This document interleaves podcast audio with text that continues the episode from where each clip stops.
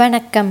பொன்னியின் செல்வன் இரண்டாம் பாகம் சுழற்காற்று, முப்பதாம் அத்தியாயம் துவந்த யுத்தம். முடிவில்லாத வழியில் குதிரைகள் போய்கொண்டிருப்பதாக வந்தியத்தேவனுக்கு தோன்றியது. இந்த வைஷ்ணவன் நம்மை உண்மையில் ஏமாற்றிவிட்டானா? சத்ருக்கலியிடம் நம்மை கொண்டு போய் ஒப்புவிக்கப் போகிறானா? இருபுறமும் காடுகள் அடர்ந்திருந்தன. அவற்றுக்குள் பார்த்தால் கண்ணங்கரிய பயங்கரமான இருள். அந்த இருண்ட காட்டில் என்னென்ன அபாயங்கள் என்னென்ன விதத்தில் இருக்கின்றனவோ தெரியாது.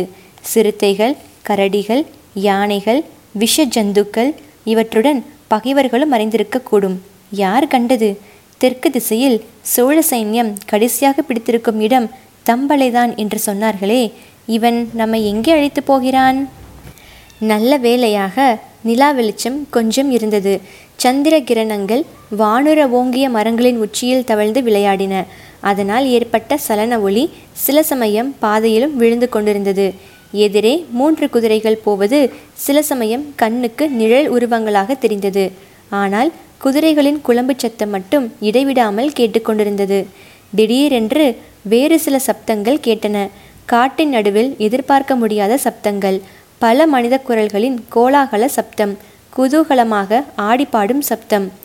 ஆ, அதோ மரங்களுக்கிடையில் வெளிச்சம் தென்படுகிறது. சுளுந்துகளின் வெளிச்சத்தோடு பெரிய காலவாய் போன்ற அடுப்புகள் எரியும் வெளிச்சமும் தெரிகிறது. ஆஹா, இந்த காட்டின் நடுவே தாவடி போட்டுக்கொண்டு குதூகலமாய் இருக்கும் வீரர்கள் யார்? சோழ நாட்டு வீரர்களா அல்லது பகைவர் படையைச் சேர்ந்த வீரர்களா?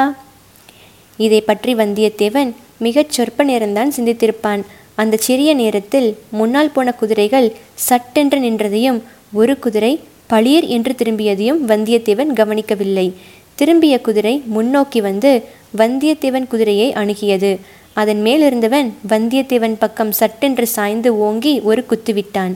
அந்த குத்தின் அதிர்ச்சியினால் வந்தியத்தேவன் கதி கலங்கி தடுமாறிய போது அவனுடைய ஒரு முழங்காலை பிடித்து ஓங்கி தள்ளினான். வந்தியத்தேவன் தடால் என்று தரையில் விழுந்தான். வந்த வேகத்தில் அவன் குதிரை அப்பால் சிறிது நேரம் பாய்ந்து சென்று அப்புறம் நின்றது. இதற்குள் அவனை தள்ளிய வீரன் குதிரையிலிருந்து கீழே குதித்து வந்தியத்தேவன் அருகில் வந்தான். திக் பிரமை கொண்டவனாய் தள்ளாடி எழுந்திருக்க முயன்ற வந்தியத்தேவனுடைய இடையிலிருந்த கத்தியை பறித்து தூர வீசி எறிந்தான். உடனே வந்தியத்தேவனுக்கு புத்துயிர் வந்தது. அத்துடன் ஆத்திரம் பொங்கி கொண்டு வந்தது. ஒரு குதி குதித்து எழுந்து நின்றான்.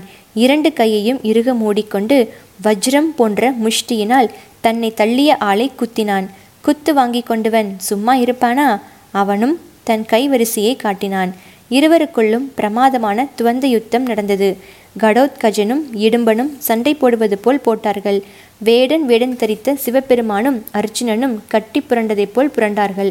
திக் கஜங்களில் இரண்டு இடம் பெயர்ந்து ஒன்றோடொன்று மோதிக்கொள்வது போல் அவர்கள் மோதிக்கொண்டார்கள். வந்தியத்தேவனுடன் வந்த ஆழ்வார்க்கடியானும் அவர்களுக்கு முன்னால் வந்த வீரர்களும் விலகி நின்று ஆச்சரியத்துடன் பார்த்து கொண்டு நின்றார்கள். மரக்கிளைகளின் அசைவினால் அடிக்கடி சலித்த நிலா வெளிச்சத்தில் அவர்கள் அந்த அதிசயமான சண்டையை கண்கொட்டாமல் பார்த்து கொண்டிருந்தார்கள். சீக்கிரத்தில் காலடி சத்தங்கள் கேட்டன. கையில் கொளுத்தப்பட்ட சுளுந்துகளுடன் வீரர்கள் சிலர் மரக்கிளைகளை விலக்கி கொண்டு அவ்விடத்துக்கு வந்தார்கள். அப்படி வந்தவர்களும் அதிசயத்துடன் அந்த துவந்த யுத்தத்தை பார்த்து கொண்டு நிற்கலானார்கள்.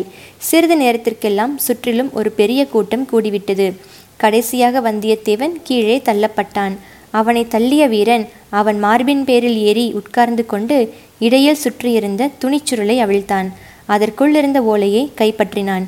அதை தடுப்பதற்கு வந்தியத்தேவன் ஆனமட்டும் முயன்றும் அவன் முயற்சி பலிக்கவில்லை. ஓலை அவ்வீரனுடைய கையில் சிக்கியதும் துள்ளி பாய்ந்து சுற்றிலும் நின்றவர்கள் பிடித்திருந்த சுளுந்து வெளிச்சத்தண்டை சென்றான். அவன் ஒரு சமிக்ஞை செய்யவும் மற்றும் இரு வீரர்கள் ஓடி வந்து வந்தியத்தேவன் தரையிலிருந்து எழுந்திருக்க முடியாமல் பிடித்து கொண்டார்கள். வந்தியத்தேவன் சொல்ல முடியாத ஆத்திரத்துடனும் தாபத்துடனும், பாவி வைஷ்ணவனே, இப்படிப்பட்ட சிநேக துரோகம் செய்யலாமா? அவனிடமிருந்து அந்த ஓலையை பிடுங்கு என்று கத்தினான். அப்பனே, என்னால் இது இயலாத காரியமாயிற்றே என்றான் ஆழ்வார்க்கடியான். சீச்சி, உன்னை போன்ற கோழையை நான் பார்த்ததே இல்லை. உன்னை வழித்துணைக்கு நம்பி வந்தேனே என்றான் வந்தியத்தேவன். ஆழ்வார்க்கடியான் குதிரையிலிருந்து சாவதானமாக இறங்கி வந்தியத்தேவன் அருகில் சென்று அவன் செவியில், அடே அசடே, ஓலை நீ யாருக்கு கொண்டு வந்தாயோ அவரிடம்தான் போயிருக்கிறது. ஏன் வீணாக புலம்புகிறாய் என்றான். சுளுந்து வெளிச்சத்தில் ஓலையை படித்து கொண்டிருந்த வீரனுடைய முகத்தை மற்ற வீரர்கள் பார்த்துவிட்டார்கள். உடனே ஒரு மகத்தான குதூகல ஆரவாரம் அவர்களிடமிருந்து எழுந்தது. பொன்னியின் செல்வர் வாழ்க வாழ்க, அந்நிய மன்னரின் காலன் வாழ்க, எங்கள் இளங்கோ வாழ்க, சோழகுலத் தோன்றல் வாழ்க என்பன போன்ற கோஷங்கள் எழுந்து அந்த வனப்பிரதேசமெல்லாம் பரவின. அவர்களுடைய கோஷங்களின் எதிரொலியை போல் மரக்கிளையில் தொங்கிக் கொண்டிருந்த பட்சிகள் விழித்தெழுந்து இறகுகளை சடச்சடவென்று அடித்து கொண்டு பலவித ஒலிகளை செய்தன. இதற்கு முன் வந்திருந்தவர்களை தவிர இன்னும் பல வீரர்களும் என்ன விசேஷம் என்று தெரிந்து கொள்வதற்காக திடுதிடுவென்ற சத்தத்துடனே மரஞ்செடி கொடிகளை விலக்கிக் கொண்டு ஓடி வந்தார்கள். கூட்டம் பெருகுவதைக் கண்ட வீரன் சுற்றிலும் ஒரு முறை திரும்பி பார்த்து, நீங்கள் அனைவரும் பாசறைக்கு செல்லுங்கள், விருந்துக்கு வேண்டிய ஏற்பாடு செய்யுங்கள், சற்று நேரத்துக்குள் நான் வந்து விடுகிறேன் என்று சொல்லவே அவர்கள் எல்லாரும் ஒரு மனிதனைப் போல் விரைந்து அவ்விடம் விட்டு போய்விட்டார்கள். நன்றாக குத்தும் அடியும் பட்ட வந்தியத்தேவன் தரையில் உட்கார்ந்தபடி இதையெல்லாம் பார்த்து கொண்டிருந்தான்.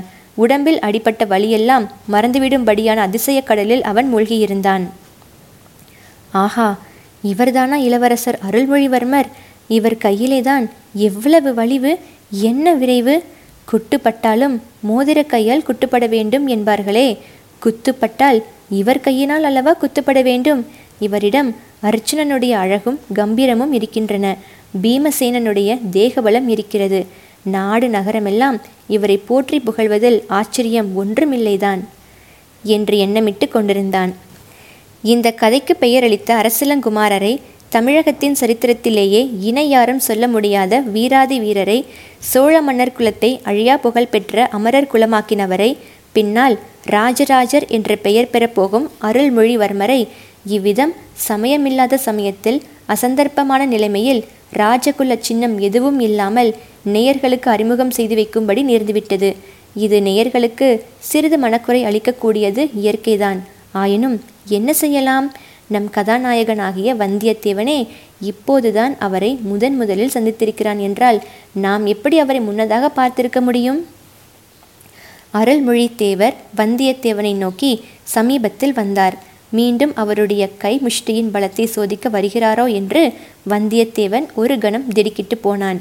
ஆனால் அவருடைய புன்னகை ததும்பிய மலர்ந்த முகத்தை பார்த்து அந்த சந்தேகத்தை மாற்றிக்கொண்டான். அன்பரே, வருக வருக, அழகிய இலங்கை தீவுக்கு வருக. சோழ நாட்டு வீராதி வீரர்களுடனே சேர்வதற்கு இத்தனை தூரம் கடல் கடந்து வந்தீரல்லவா? அப்படி வந்த உமக்கு நான் அளித்த வீர வரவேற்பு திருப்தி அளித்திருக்கிறதா? அல்லது அது போதாது, இன்னும் சிறிய படாடோபமான வரவேற்பு அளிக்க வேண்டும் என்று கருதுகிறீரா என்று இளவரசர் கூறி புன்னகை பூத்தார். வந்தியத்தேவன் குதித்து எழுந்து வணக்கத்துடன் நின்று, இளவரசரே, தங்கள் தமக்கையார் அளித்த ஓலை தங்களிடம் சேர்ந்துவிட்டது. என் கடமையும் தீர்ந்துவிட்டது. இனி இந்த உயிரை காப்பாற்றிக் கொள்ள வேண்டிய அவசியம் எனக்கில்லை. தங்களுக்கு விருப்பமானால் இன்னும் சிறிது நேரம் நாம் யுத்த காண்டம் படித்து பார்க்கலாம் என்றான். ஆஹா, உமக்கு என்ன சொல்வதற்கு? உம் உயிரை பற்றி இனி உமக்கு கவலை இல்லை. அந்த கவலை இனி என்னுடையது. இல்லாவிடில் நாளைக்கு இளைய பிராட்டிக்கு என்ன மறுமொழி சொல்வேன்? நண்பரே, இப்போது நான் படித்த ஓலை என் தமக்கையாரின் திருக்கரத்தினாலேயே எழுதப்பட்டதாக தெரிகிறது. அவர் உம்மிடம் அதை நேரில் கொடுத்தாரா என்று கேட்டார்.